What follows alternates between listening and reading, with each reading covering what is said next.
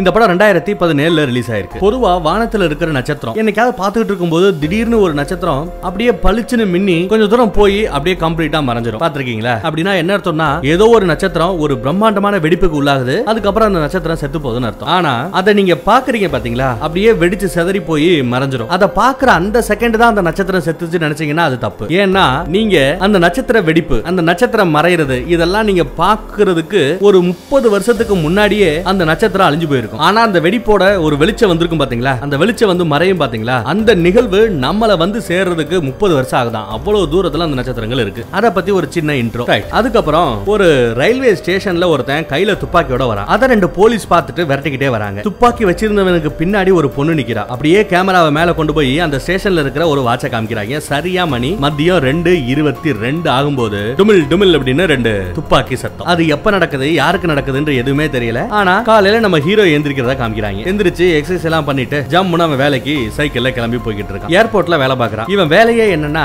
ஏர்போர்ட்ல கரெக்டான டைமிங்க்கு வராதா ஃபிளைட் கொஞ்சம் தாமதமாவோ இல்ல கொஞ்சம் முன்னாடியோ பிளைட்ஸ் வந்துரும் இல்லையா விமானங்கள் வந்துரும் இல்லையா? அந்த மாதிரி ஷெட்யூல் இல்லாத விமானங்களை எப்போ தரையிறக்கணும் எப்போ வானத்துல பறக்கணும்னு உத்தரவு கொடுக்கறதே வந்தா இவன் கணிக்கணும். வானத்துல இத்தனை ஃபிளைட் பறக்குது? கீழே இத்தனை ஃபிளைட் இருக்கு. இந்த பிளைட் இறங்கி வர்றதுக்கு இவ்வளவு டைம் ஆகும். இந்த ஃபிளைட் மேல ஏறதுக்கு இவ்வளவு டைம் ஆகும். அதுக்குள்ள ரெண்டு இடிக்காம பறந்துரும். அப்படின்னு ஓரளவு கணிச்சு சொல்றதா நம்ம ஹீரோவோட வேலை. இன்னும் ஒரு வாரத்துல நம்ம ஹீரோவுக்கு பிறந்தநாள் வரப்போதான் எவ்வளவு கஷ்டமான இந்த மாதிரியான கேஆஸ்னு சொல்லுவோம் பாத்தீங்களா? பயங்கர குழப்பமா அங்கே இங்கே ஏகப்பட்ட ஃபிளைட் வந்து நிக்கும் போது கூட நம்ம ஹீரோ ரொம்ப கூலா அதை சால்வ் பண்ணாம பாத்தீங்களா? அதை பாராட்டுறதுக்காகவே அவனுக்கு சின்னதா ஒரு பார்ட்டி அப்புறம் நம்ம ஹீரோ ரொட்டீனா அதே வேலையை தான் திரும்ப திரும்ப பண்ணுவான். ஆனா அவன் அப்படி போகும்போது சில விஷயங்களை நோட் பண்றாங்க. ரெண்டு பொண்ணுங்க பேசிப்பாங்க. ஒரு மொட்டை கேன் ஐ ஹெல்ப் யூ அப்படின்னு கத்துவான். அப்புறம் தரைய ஒரு ஆள் தோண்டிக்கிட்டு இருப்பாப்ல மெஷினை வச்சு. அதே சமயம் வானத்துல ஒரு ஃபிளைட் பறக்கும். இதையெல்லாம் ரொம்ப ரொட்டீனா திரும்ப திரும்ப அவன் பாக்குற மாதிரி தெரியுது நம்ம ஹீரோவுக்கு. ஹீரோவை பார்த்தாச்சு ஹீரோயின் எங்கன்னா ஏதோ ஒரு ஃபிளைட்ல இருக்காங்க. மதியம் சரியா ஒரு ரெண்டு இருபது அந்த டைமிங்ல ஹீரோயின் இருக்கிற ஃபிளைட் ஹீரோ இருக்கிற அந்த ஏர்போர்ட்ல தரையிறங்க வருது. ரெண்டு இருபத்தி ரெண்டு ஆனதும் ஏதோ ஒரு வெடிப்பு மாதிரி நம்ம ஹீரோ ஃபீல் பண்றாங்க. அந்த செகண்ட் அவன் கொஞ்சம் ஸ்தம்பிச்சு நிக்கிறான்.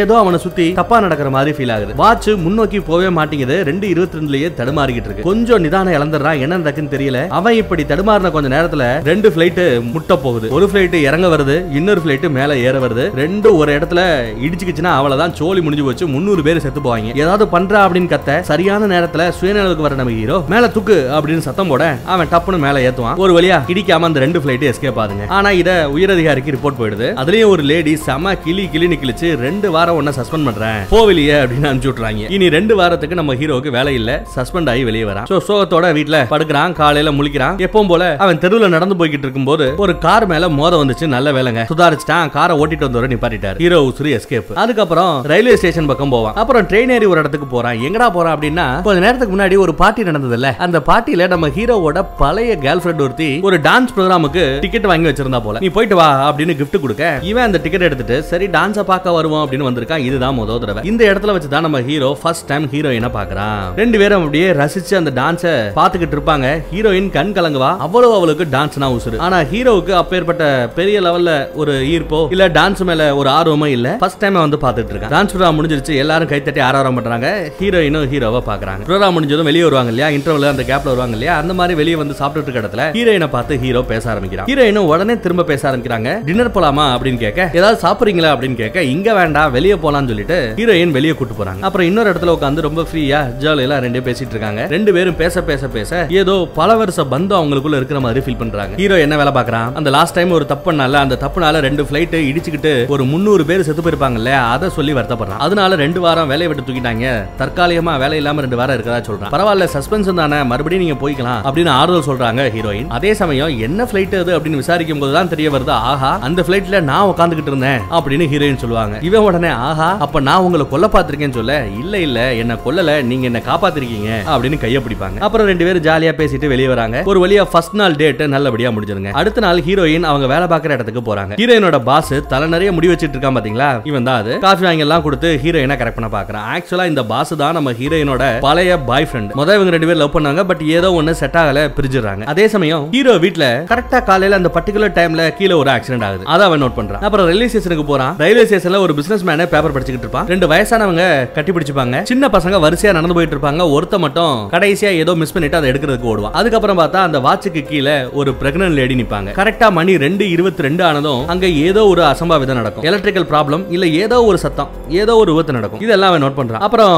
ஹீரோயின் வேலை பார்க்குற இடத்துக்கே போய் ஹீரோயினையும் கூட்டிட்டு போய் ஜாலியா பேசிட்டு இருப்பாங்க. அப்பதான் அவ எனக்கு டான்ஸ்னா ரொம்ப பிடிக்கும். இப்ப வேலை பார்க்குற இடத்துல எனக்கு ஒன்றும் பெருசா விருப்பமே இல்ல. ஆனா நான் சின்ன வயசுல டான்ஸ் ஆடிட்டு இருக்கும்போது என் காலில் முட்டி உடஞ்சு போச்சு. அதுக்கப்புறம் என்னால டான்ஸ் ஆட முடியல. இல்லனா நேரம் ஒரு பெரிய டான்ஸரா இருப்பேன் அப்படின்னு வருத்தப்பட்டு சொல்லிட்டு இருப்பா. அவ்வளவுதான டான்ஸ் ஆடணும். வாங்க ஆடுங்கன்னு சொல்லிட்டு நடுத்தருவுல ஹீரோயினுக்காக ஹீரோ ஆடுறான். அப்படியே ரெண்டு பேரும் கொஞ்சம் கட்டி பிடிச்சி வரல. அதுக்கப்புறம் பார்த்தா ரெண்டு பேரும் கட்டில கிடக்காங்க. ஹீரோயின் கழுத்துல ஒரு செயின் கிடக்கும். இது யார் கொடுத்தா அப்படின்னு கேட்டா என்னோட பழைய பாய் ஃப்ரெண்டு இப்போ நாங்க பிரிஞ்சு பிரிஞ்சுட்டோம். அவன் எனக்கு கிஃப்டா கொடுத்தது அப்படின்னு சொல்றான். ஓ பழைய பாய் ஃப்ரெண்டா நல்ல வேலை போ. எதுக்கு கிஃப்ட் பண்ண அப்படின்னு கேட்ட பிறந்த நாளுக்காக கிஃப்ட் பண்ணானா. பிறந்த நாளா? என்னைக்கு பிறந்த நாள்? அப்படின்னு விசாரிச்சா ஏப்ரல் மாசம் பதினெட்டாம் தேதி அப்படிங்கிறா என்ன வருஷம்? அப்படின்னு கேட்டா அதை கேட்டு இவன் ஷாக்காரான் என்னடி சொல்ற? நானும் அதே மாதிரி ஆயிரத்தி தொள்ளாயிரத்தி எண்பத்தி ஆறுல ஏப்ரல் மாசம் பதினெட்டாம் தேதி தான் பிறந்தேன் அப்படின்னு அவன் சொல்றான். வாய்ப்பே இல்ல பொய் சொல்லாதன்னு ஹீரோயின் சொல்லுவாங்க. இல்ல சத்தியமா உண்மையா நான் அந்த டேட்ல தான் பிறந்தேங்கிறான். ரெண்டு பேரும் ஒரே வருஷம் ஒரே மாசம் ஒரே டேட்ல பிறந்திருக்காங்க. அதே மாதிரி காலையில திடீர்னு கீழே அந்த பர்டிகுலர் டைம்ல ஒரு சின்ன ஆக்சிடென்ட் ஆகும். அதையும் அவன் நோட் பண்றான் மூணு நாளா தொடர்ந்து நான் கவனிச்சுக்கிட்டு இருக்கேன். காலையில சரியா அந்த டைம்ல ஏதோ ஒரு விபத்து நடக்குது அப்படிங்கறத அவன் சொல்றான். அப்புறம் ஹீரோ டாக்ஸில ஏறி போய்கிட்டு இருப்பான். அவன் வீட்டுக்கு வந்துட்டு இருக்கானா என்னன்னு தெரியல. இல்ல வீட்ல இருந்து வெளியே ஆபீஸுக்கு போறானா என்னன்னு தெரியல. ஆனா அந்த டாக்ஸி டிரைவர் கொஞ்சம் கோவப்பட்டு அங்கிட்டு இங்கிட்டு குறுக்க மறுக்கன்னு போய்கிட்டு இருக்கான். டென்ஷன்லயே வண்டி ஓட்டிட்டு இருக்கான். அப்பதான் அவர் நோட் பண்றாரு தன்னோட தெரு பக்கமா வண்டி வருதுன்னு. இந்த பக்கம் போகாத போகாத அப்படின்னு சத்தம் போட. அப்படியெல்லாம் முடியாது. என் இஷ்டத்துக்கு தான் போவேன். சத்தம் போடாதன்னு அந்த டிரைவர் திட்ட. திடீர்னு இவன் வண்டியை நிப்பாட்டியா? இல்ல கீரை குதிக்கவான்னு கேட்க டப்புன்னு வண்டியை நிப்பாட்டுவான் டிரைவர் ஆனா நிப்பாட்டின இடம் தான் நம்ம ஹீரோ டெய்லி பாத்துக்கிட்டு இருக்கிற அந்த ஆக்சிடென்ட் ஆகக்கூடிய இடம். சரியா? பக்கத்துல இன்னொரு வண்டி வந்து இடிக்கும் பாருங்க. அப்படியே தலை குப்புற வண்டியை தள்ளி விட்டுரும். சுத்தி இருந்த ஆட்கள் தான் இவங்க ரெண்டு பேரையும் வெளியே கூட்டு வந்து காப்பாத்துவாங்க. ஹீரோ ஒன்னும் பெருசா அடி இல்ல. ஆனாலும் நோட் பண்றான் இந்த பர்டிகுலர் டைம்ல இங்க ஒரு ஆக்சிடென்ட் ஏன் திரும்ப திரும்ப நடக்குது? அது தெரியாம குழம்புறான். அப்புறம் தன்னோட காதலிக்கிட்டையும் இந்த மாதிரி ரயில்வே ஸ்டேஷன்ல ஒரு நாலு சம்பவம். பேப்பர் படிக்கிறது ரெண்டு வயசானவங்க கட்டி பிடிக்கிறது சின்ன பசங்க நடக்கிறது. அப்புறம் அந்த வாட்சுக்கு கீழே ஒரு பிரெக்னன்ட் லேடி ஒரு கர்ப்பிணி பெண் நிக்கிறது. சரியா? மணி ரெண்டு இருபத்தி ரெண்டுல ஏதோ ஒரு விபத்து ஏதோ ஒரு சத்தம் ஏதோ ஒரு எலக்ட்ரிக்கல் திங் ஏதோ ஒன்று நடக்கும். அதை பத்தி எல்லாம் சொல்றேன். அதுக்கப்புறம் நம்ம ஹீரோ என்ன பண்றான்? அந்த சம்பவங்களை மட்டும் இல்லாம காலையில எந்திரிச்சதுல இருந்து நடக்கிற எல்லா சம்பவத்தையும் நோட் பண்றாங்க. குறிப்பா காலையில எந்திரிச்சதும் ஒரு சொட்டு தண்ணி அவன் கையில சொட்டும். அதுக்கப்புறம் பார்த்தா பக்கத்துல ஒரு ஈ செத்து போய் கிடக்கும். அது உட்பட எல்லாத்தையும் நோட் பண்றான். சின்ன சின்ன விஷயங்கள் கூட டைம் நோட் பண்ணி எழுத ஆரம்பிக்கிறான். அப்புறம் அடுத்த நாள் காலையில போய் மொட்டை மாடியில நிப்பான். இங்க எங்கிட்டு தண்ணி சொட்டும்? தண்ணி சொட்டாதே அப்படின்னு தெம்பா நிப்பான். பார்த்தா கரெக்டா அந்த டைம்ல ஒன்பது பதினஞ்சுக்கு ஒன்பது பத்துக்குன்னு நினைக்கிறேன். வானத்துல இருந்து லைட்டா ஒரு சொட்டு தண்ணி விழும். சரி ஈ செத்து போய் கிடக்குமேனு அந்த எழுதி வச்சிருந்த நோட்டை திறந்தா உள்ள ஒரு ஈ செத்து போய் கிடக்கும். எல்லாமே திரும்ப திரும்ப நடக்குதுன்னு குழம்புறாங்க அவன் வீட்டுல எல்லா இடத்துலயும் கிறுக்கி வைக்கிறான். அதை பத்தி கொஞ்சம் கொஞ்சமா அவன் பைத்தியமா மாறிக்கிட்டு இருக்கான். அதே சமயம் ஹீரோயின் ஹீரோவை ஏதோ ஒரு ஃபங்க்ஷனுக்கு வர சொல்லிருப்பா அவளோட ஆபீஸ் சம்பந்தப்பட்ட ஃபங்க்ஷன் இவனும் போவாங்க. அங்க ஃபங்க்ஷன்ல என்ன நடக்குதுன்னா அந்த பாஸ் ஒரு பெரிய நிபுணம் போல த்ரீ டி வியூல வித்தியாசமா ஏதோ பண்ணிருக்கான் எதை பண்ணிருக்கான்னு நினைக்கிறீங்க? அந்த ரயில்வே ஸ்டேஷன்ல நம்ம ஹீரோ பாக்குற அந்த விஷயங்கள் எல்லாத்தையுமே இவன் அப்படியே தத்ரூபமா வரைஞ்சு வச்சிருக்கான். அதெல்லாம் பார்த்து ஹீரோ பயங்கர காண்டாகிறான். என்னது என்னோட கனவுல என்னோட வாழ்க்கையில டெய்லி நடக்கிற விஷயங்கள் இவனுக்கு எப்படி தெரியும்? அதை எப்படி இவன் இவ்வளவு தத்ரூபமா வரைஞ்சிருக்கான்? எனக்கே போட்டு காமிக்கிறான்ல யாரா நீ எதுக்குடா இதெல்லாம் பண்ற அப்படின்னு கோவத்துல அந்த பழைய பாய் ஃப்ரெண்ட நம்ம ஹீரோயினோட பாச போட்டு அடிக்கிறான். நல்ல ஃபங்க்ஷன் நடக்கிற இடத்துல திடீர்னு இப்படி ஆயி போகுது அப்படின்னு ஹீரோயினுக்கு வருத்தம். ரெண்டு பேரையும் திட்டுறாங்க. அதே சமயம் இன்னொருத்தர் வராரு. இந்த காட்சிகள் எல்லாம் எவ்வளவு தத்ரூபமா இருக்கு? என்னால இந்த நாளை மறக்கவே முடியாது. இந்த இடத்துல தானே அந்த ஒரு கொலை நடந்தது அப்படின்னு யாரோ ஒருத்தர் பேசுறாருங்க. எந்த கொலையை பத்தி அவர் பேசுறாருன்னு தெரியல. ஹீரோயின் அதுக்குள்ள ஹீரோ கூட்டு போய் வெளியே வச்சுட்டு நீ இனிமே வராத போயிடு அப்படின்னு வெட்டி விட்டுறாங்க. ஹீரோ டென்ஷன் ஆயிட்டே போறான். வீட்டுல எக்ஸசைஸ் பண்ணிக்கிட்டு இருக்கும்போது திடீர்னு அந்து விழுந்துரும். அதை சரி பண்றதுக்காக மேலே ஏறினா பக்கத்துல ரொம்ப ரகசியமா ஏதோ ஒரு பேக் கிடக்குங்க. அந்த பேக்கை ஓபன் பண்ணி பாக்குறான் ஓபன் பண்ணி பார்த்தா நம்ம ஹீரோ இங்க இந்த அபார்ட்மெண்ட்ல தங்குறதுக்கு முன்னாடி முந்திர ஒரு கிளைண்ட் இருப்பான்ல அவனுக்கு வந்த லெட்டர்ஸ் பாஸ்போர்ட் கூட கிடக்கும். அவன் பேரு ஜாக் அவரோட நம்ம ஹீரோ மாதிரி ஒரு லவ் பேர்டு தான் போல. ஒரு பொண்ணை உசுறு குசுரா லவ் பண்ணிட்டு இருக்காப்ல அந்த லவ்வர்ஸுக்கு அவங்களுக்குள்ள எக்ஸ்சேஞ்ச் பண்ண லெட்டர்ஸ்ல ஒரு பாதியை அவன் படிக்கிறான். அதுக்கப்புறம் ஏதோ ஒரு கொலையை தான் வரைஞ்சு வச்சிருக்கிறதா அந்த ஃபங்க்ஷன்ல பார்த்த ஒருத்தர் சொன்னாரு. அவர் ஒரு பெரிய செலிபிரிட்டி சோ அவரோட ஸ்டுடியோவை கண்டுபிடிக்கிறோம்னு அவ்வளவு பெரிய விஷயம் இல்ல. அந்த ஸ்டுடியோவை கண்டுபிடிச்சு அங்க போறான். அங்க போய் பார்த்தா இவனோட கனவுல நடந்த விஷயங்கள் எல்லாம் தத்துரூமா இங்க போஸ்டரா இருக்கு. இதெல்லாம் எப்படி சாத்தியம் கேட்க முப்பது வருஷத்துக்கு முன்னாடி ஒரு கொலை சம்பவம் இந்த ரயில்வே ஸ்டேஷன்ல நடந்தது. அதைத்தான் நாங்க படமா எடுக்க முயற்சி பண்றோம் சொல்றாப்ல. பேப்பர்ல வந்த அந்த நியூஸ் பேப்பர் கிளிப்பை கூட அங்க வச்சிருப்பாரு. அதை இவன் பாக்குறான் அதுக்கும் இவனுக்கு ஏதோ சம்மந்தம் இருக்குமோன்னு யோசிக்கிறான். அந்த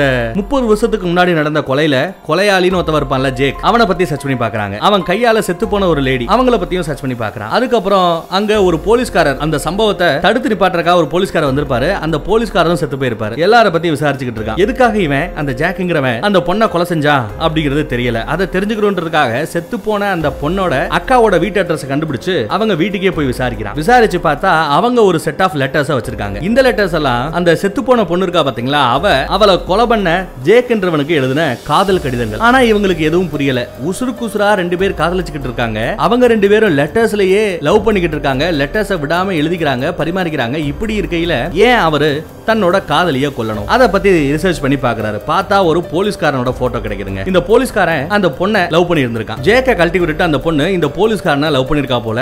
அதை தாங்க முடியாம சகிச்சுக்க முடியாம தான் ஜேக்கின்ற ஆளு தான் காதலிச்ச அந்த பழைய காதலிய சுட்டு கொன்னுட்டதா பேப்பர்ல எல்லாம் வந்திருக்கு. ஆனா இவன் அதை நம்ப மாட்டேங்கிறான். ஏதோ சம்திங் தப்பா இருக்கும்னு யோசிக்கிறான். அதே சமயம் தன்னோட காதலிக்கு நம்ம ஹீரோயினுக்கும் அப்பப்ப மெசேஜ் அனுப்பிச்சுட்டே இருப்பான். உன்னை பார்க்கணும் செய்யணும் சொல்லி. ஆனா அவ இக்னோர் பண்ணிக்கிட்டே இருக்காங்க. ஹீரோ மறுபடியும் ரயில்வே ஸ்டேஷன் போவான். மறுபடியும் அதே மாதிரியான காட்சிகள் தான். ஆட்கள் மாறுவாங்க. ஆனா அந்த ஆட்களோட வகை கரெக்டா இருக்கும். பிரெக்னன்ட் லேடி எப்ப பார்த்தாலுமே ஏதாவது ஒரு பிரெக்னன்ட் லேடி அங்க நின்னுகிட்டே இருப்பாங்க. அந்த வாட்சுக்கு கீழே. அதே மாதிரி குழந்தைங்க ஓடிக்கிட்டு தான் இருக்கும். ஆனா வேற வேற குழந்தைங்களா ஓடிக்கிட்டு இருக்கும். கரெக்டா ரெண்டு இருபத்தி ரெண்டு வரும்போது மேல இருக்கிற ஒரு லைட் பொத்துன்னு விழுந்து அந்து விழுதுங்க. ஏதோ ஒரு காரணத்துக்காக தான் இந்த நிகழ்வு எல்லாம் தனக்கு திரும்ப திரும்ப நடக்குது அப்படிங்கறத ஹீரோ யோசிக்கிறாரு. அதையும் குறிப்பெடுக்க ஆரம்பிக்கிறாரு. சுத்தி இருக்கிற எல்லாருமே வீடியோவை எடுக்கிறாருங்க. அதுக்கப்புறம் ஒரு வழியா ஹீரோயின் ஹீரோவோட கதவை தட்டிக்கிட்டு உள்ள வராங்க. உள்ள வந்து பார்த்தா இங்க பைத்தியகாரத்தனமா அவன் நடந்துக்கிறத பார்த்து அவங்க ஷாக் ஆறாங்க. அதே சமயம் அந்த பக்கத்துல நம்ம ஹீரோயினோட பழைய காதல அந்த பாஸ் அவன் ஏதோ வரைஞ்சுக்கிட்டு இருக்கான் பாத்தீங்களா? அதுல ஒரு கேரக்டரை வரையறான். அது பார்க்க பார்க்க பார்க்க கடைசியில நம்ம ஹீரோயினோட மூஞ்சி மாதிரி வந்து நிக்குது. இந்த பக்கம் ஹீரோயின் ஹீரோக்கு அட்வைஸ் பண்ணிட்டு இருக்காங்க. இந்த ஆரன் சத்தம் கேட்கறது குழந்தைகள் ஓடுறது. எப்பா ரயில்வே ஸ்டேஷன் பக்கத்துல ஒரு பிசினஸ் மேன் பேப்பர் படிக்கிறதுங்கிறது ரொம்ப யதார்த்தம். என்னைக்கு போனாலுமே யாராவது ஒருத்தர் பேப்பர் படிச்சுக்கிட்டு தான் இருப்பாங்க. இதெல்லாம் ஒண்ணா இப்படியே நீ பேட்டன் பேட்டன் யோசிச்சுக்கிட்டு இருந்தா நீ பைத்தியமா இதோட அதெல்லாம் பண்ணாதடா அப்படின்னு அட்வைஸ் பண்றாங்க. ஆனா ஹீரோ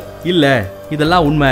ஏதோ ஒண்ணு தப்பா நடக்க போகுது. நான் இப்ப என்ன யோசிக்கிறேன்னா இதுக்கு முன்னாடி இதே வீட்ல ஜாக்ன்ற ஒருத்தன் தங்கி இருந்தான் அவன் கையால அவனோட காதலி செத்து போனா.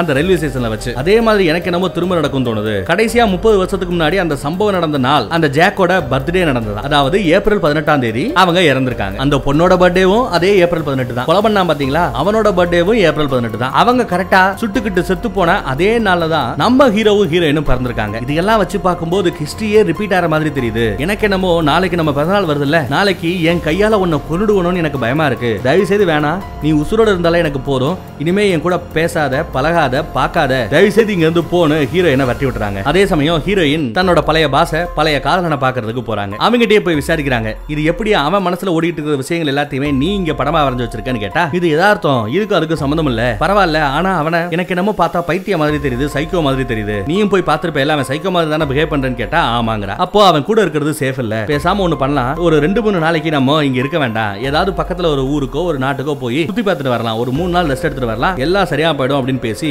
அந்த பொண்ணை கன்வின்ஸ் பண்றான். ஹீரோ இன்னும் சார் சொல்லிடுறாங்க. அதே சமயம் அன்னைக்கு ராத்திரி முந்தின நாள் ராத்திரி நம்ம ஹீரோ எதுக்குடா தம்ம கையால தன்னோட காதலை சாகிறத விட நாம அதுக்கு முன்னாடி முந்திக்கிட்டு சூசைட் பண்ணி செத்து போலாம்னு சொல்லி மொட்டை மாடியில ஏறி நிக்கிறான். கீழே விழுந்து சாக போறான். பட் அதுக்குள்ள ஏதோ ஒண்ணு யோசிக்கிறாங்க. என்னமோ ஒண்ணு தப்பா தெரியுது. எதுக்காக முப்பது வருஷத்துக்கு முன்னாடி தன்னோட சொந்த காதலிய அவனே கொல்லணும்? ஏதோ தப்பா தெரியுதுன்னு யோசிச்சுட்டு அதை கண்டுபிடிக்கிறதுக்காக கீழே இறங்கிடுறான் காலையில விடியுது. ஏதோ யோசிச்சு பார்த்துக்கிட்டே இருக்கான். அந்த பழைய வெடிப்பு பழைய விஷயங்கள் எல்லாமே அவனுக்கு ஞாபகம் வருது. அந்த ரகசியத்தை கண்டுபிடிக்கணும்னு யோசிக்கிறான். அதே சமயம் அந்த பக்கத்துல பாசும் நம்ம ஹீரோயினும் கார்ல ஏறி கிளம்பி போய்கிட்டு இருக்காங்க. இவன் நடக்க ஆரம்பிக்கிறான். அந்த கேன ஹெல்ப் யூன்னு ஆரம்பிக்கல இருந்து எல்லா விஷயங்களும் திரும்ப திரும்ப நடக்கிற மாதிரி தெரியுது. அதுக்குள்ள நம்ம ஹீரோ அந்த பாஸோட ஸ்டுடியோ இருக்கும் பாத்தீங்களா? அந்த ஸ்டுடியோக்குள்ள போறான். அங்க போய் உள்ள என்ன நடக்குது? அப்படின்னு பார்த்தா அந்த பாஸோட ரூமுக்குள்ள ஏகப்பட்ட போட்டோஸ் முழுக்க முழுக்க நம்ம ஹீரோயினோட போட்டோஸா வரைஞ்சு வச்சிருக்காங்க. இவனோட ரூமை பார்க்கும்போது போது முழுக்க முழுக்க அவன் சைக்கோத்தனமா தெரியுறான். ஹீரோயின் யாரை காதலிச்சுக்கிட்டு இருக்கா நம்ம ஹீரோவை. ஆனா அவனை பைத்தியக்காரன்னு சொல்லி முட்டாள்னு சொல்லி சைக்கோன்னு சொல்லி மறுபடியும் இழந்த காதலிய தான் கிட்ட மீக்கணும்னு பாக்குறான் அந்த பாஸ் அவ போட்டிருந்த சின்ன சின்ன விஷயங்களை கூட இவன் கலெக்ட் பண்ணி வச்சிருக்கான் அது மட்டும் இல்லங்க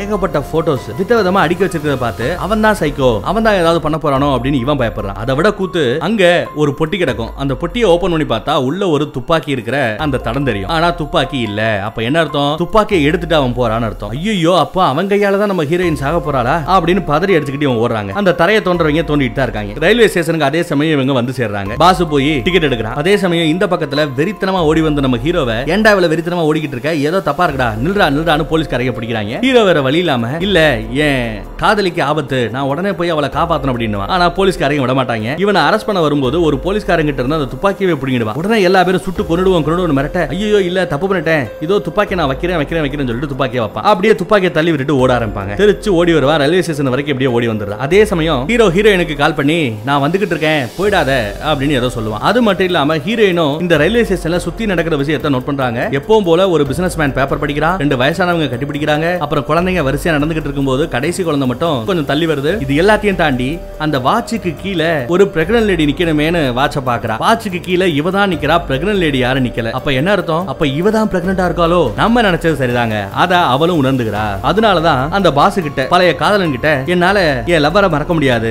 அந்த ஹீரோ தான் எனக்கு எல்லாமே. ப்ளீஸ் என்ன புரிஞ்சுக்கோ உன் கூட வரமாட்டேன்றா. இவன் என் கூட வந்தே ஆகணும்னு சொல்லிட்டு தலைய பிடிச்சு அமுக்குவான். அவன் முடியாதுன்னு அதே சமயம் துப்பாக்கி எடுக்கிறாங்க. இந்த பக்கத்துல பார்த்தா ஹீரோயின் வேற அங்க வந்து நிக்கிறான் சத்தம் போடுறான். இந்த வில்லனோட பார்வை தான் பக்கம் திரும்பணும் சொல்லி தான் அப்படி பண்ணிருப்பான் இவனும் ஹீரோயினை சுரத விட்டுவிட்டு ஹீரோவை நோக்கி வந்துகிட்டு இருக்கும்போது ஹீரோ அப்படியே அந்த பக்கம் தெரிச்சு ஓடி வந்துகிட்டு இருப்பான். என்ன நடக்குது அப்படிங்கறத இவனும் புரிஞ்சுக்கிறாங்க. அதனால ஹீரோவை சுடுற அந்த அந்த வேட்டரை விட்டுவிட்டு ஹீரோயின் பக்கம் தானே போற? அவ தானே என்ன வேண்டாங்கிறா? நான் ஹீரோயினை சுட போறேன்னு சொல்லிட்டு துப்பாக்கி இந்த பக்கம் திருப்பி ஹீரோயினை சுடுவாங்க. அதே நேரம் நம்ம ஹீரோ நடுவுல புகுந்து அந்த தோட்டாவை தன்னோட வயிற்றுக்கு கீழே வாங்கிக்கிறார். தோட்டா உள்ள பூந்து ரத்தம் பொங்குது. அப்படியே திரும்பினா அந்த வெள்ளை டிஷர்ட்ல ரத்தம் எப்படி அப்படியே குபு குபுன்னு வந்துட்டு இருக்கு பாருங்க. அதுக்குள்ள போலீஸ்காரங்க ஹீரோ விரட்டிக்கிட்டே வந்தாங்கல்ல? இங்க துப்பாக்கியோட இன்னொருத்தவ இருக்கிறத பார்த்து அவனை சுத்து போட்டாங்க. சுத்தி நிக்கிறாங்க. துப்பாக்கியை கீழே போறியா சுட்டு தலவா அப்படின்னு விசாரிச்சுட்டு இருக்காங்க. போட்டுரு போட்டுருன்னு எச்சரிப்பாங்க. அப்பதாங்க முப்பது வருஷத்துக்கு முன்னாடி இதே இடத்துல இதே நேரத்துல என்ன நடந்தது அப்படின்னு காமிக்கிறாங்க. ஒரு பக்கம் அந்த போலீஸ்காரன் கையில துப்பாக்கியோட இருப்பான். இன்னொரு பக்கம் அந்த காதலர்கள் இருப்பாங்க. ஆக்சுவலா அந்த முப்பது வருஷத்துக்கு முன்னாடியான ஸ்டோரியில என்ன நடந்திருக்குன்னா அந்த போலீஸ்காரன் அந்த பொண்ணை வலுக்கட்டாயமா காதலிக்க சொல்லி கம்பல் பண்ணுவான். ஆனா அந்த பொண்ணு முடியாதுன்னு சொல்லிக்கிட்டு இருப்பான் இதனால காண்டானவன் அந்த காதலர்களை தான் சுட்டு கொன்னு இருப்பான் போலீஸ் அவனையும் சுட்டு கொண்டுடுவாங்க ஆனா செத்து போனது அவங்க டீம்ல ஒருத்தன் போலீஸ்காரங்கள்ல ஒருத்தன். இப்படி கொலை பண்ணிட்டு செத்து போயிட்டான் அப்படின்னா அவனுக்கு பென்ஷன் கிடைக்காது மித்த வசதி வாய்ப்புகள் எல்லாம் கிடைக்காது அவன் குடும்பத்துக்கு. அதனால என்ன பண்றாங்க? அப்படியே பிளேட்டை மாத்தி தற்காப்புக்காக தான் அந்த போலீஸ்கார சுட்டாரு. காதலர்கள்ல அந்த ஜேக்குன்னு ஒருத்தவர் இருந்தான்ல அவன் தான் தன்னோட காதலியை சுட்டுவிட்டு இந்த போலீஸ்காரனையும் சுட்டான். அதனால நாங்க திருப்பி சுட்டோம். அந்த காதலனும் செத்துட்டான். அதாவது ஜேக்கும் செத்துட்டான். காதலியும் அங்க செத்துட்டா இந்த பக்கத்துல நம்ம போலீஸ்காரங்கள ஒருத்தவர் செத்துட்டாரு அப்படின்னு கதை எழுதிடுறாங்க. சோ அவருக்கு கிடைக்க வேண்டிய பென்ஷன் மித்த பெனிஃபிட்ஸ் எல்லாமே அவங்க குடும்பத்துக்கு கிடைக்குது. ஆனா ஜேக்குன்ற நல்லவனோட பேரு கெட்டு போதா இல்லையா? அவனோட காதல் தப்பா போயிடுதா இல்லையா? அவங்க செத்து போயிட்டாங்க. அதுக்கு இதுக்கு என்ன இருக்குன்னு சொல்லி எல்லாத்தையும் முடிச்சுறானுங்க ஆனா ஹிஸ்டரி திரும்ப நடந்திருக்கு. ஆனா இப்ப நடந்த இந்த விஷயத்துல இருந்து தான் நமக்கே தெரிய வருது. முப்பது வருஷத்துக்கு முன்னாடி கொலையாளின்னு எல்லாராலையும் நம்பப்பட்ட அந்த ஜேக்கு கொலை செய்யல. அந்த போலீஸ்காரன் தான் கொலை செஞ்சிருக்காங்கிற உண்மை தெரிய வருது. அதே விஷயம் தான் இப்போ திரும்ப நடக்குது. நடக்குது. இந்த பாஸ் கையில துப்பாக்கி எடுத்துக்கிட்டு சுட போறான். கரெக்டா வாட்ச பார்த்தா மணி ரெண்டு இருபத்தி ரெண்டு ஏதோ ஒரு விட்டு நடக்கணும் இல்லையா? பூம்னு ஏதோ ஒண்ணு நடக்கணும். அது இங்க நடக்குதுங்க. என்ன நடக்குதுன்னு பாருங்க. இருக்கிற எல்லா போலீஸ்காரங்களையும் டப்ப டப்ப டப்பன்னு சுட்டு தீபாவளி கொண்டாடுற மாதிரி கொண்டாடி அவனை கொண்டுறாங்க ரெண்டு இருபத்தி ரெண்டுல இந்த இடத்துல ஏதோ ஒரு மேட்டர் நடக்கணும் இல்லையா? அந்த மேட்டர் இங்க நடக்கிறது என்ன? துப்பாக்கி சூடுதான் செத்து போறாங்க அவன். ஆனா ஹீரோவோட வயித்துல இருந்து வர ரத்தத்தை இப்பதான் ஹீரோயின் பண்றாங்க பதறாங்க. ஆனாலும் ஒன்னும் ப்ராப்ளம் இல்லங்க. ரெண்டு இருபத்தி ரெண்டு மணியை தாண்டி ரெண்டு இருபத்தி மூணு ஆயிடுச்சு. அப்பயும் நம்ம ஹீரோ சாகாதனால ஒண்ணு இல்ல. கண்டத்தை கடந்துட்டோம். நீ உசுரோட இருக்க ஒன்றும் ஆயிடாது அப்படின்னு ஹீரோயின் ஆறுதல் சொல்றாங்க. அதுக்கப்புறம் பார்த்தா இவங்க குடும்பங்குட்டியோட நல்லா சந்தோஷமா இருக்கிற மாதிரி தெரியுதுங்க. அப்புறம் நம்ம ஹீரோ ஒரு பைலட் மாதிரி யூனிஃபார்ம் போட்டுக்கிட்டு சூட் கேஸ் தள்ளிக்கிட்டு வந்துகிட்டு இருக்கான். என்னடா அது ஏர்போர்ட்ல சாதாரண வேலை பார்த்துக்கிட்டு இருந்தவன் பைலட் ஆயிட்டானே அப்படின்னு பார்த்தா பைலட் ஆறது நம்ம ஹீரோவுக்கு பிடிக்கும். ஆக்சுவலா பைலட் ட்ரைனிங் எல்லாம் முடிச்சிருப்பான். ஆனாலுமே பிளைட் எல்லாம் ஓட்ட மாட்டான் பைலட் ஆயிருக்க மாட்டான். ஏன்னு கேட்டா உயரம்னா அவனுக்கு பயமா. அதுக்காக இதுக்கு முன்னாடி ஆகாம இருந்தா இப்போ பயம்னா என்னன்றது தெரியாத ரேஞ்சுக்கு நிறைய விஷயங்கள் அவன் வாழ்க்கையில நடந்ததுனால அது எல்லாத்தையும் தூக்கி போட்டுட்டு பைலட் ஆயிட்டான். டியூட்டிக்கு போகும்போது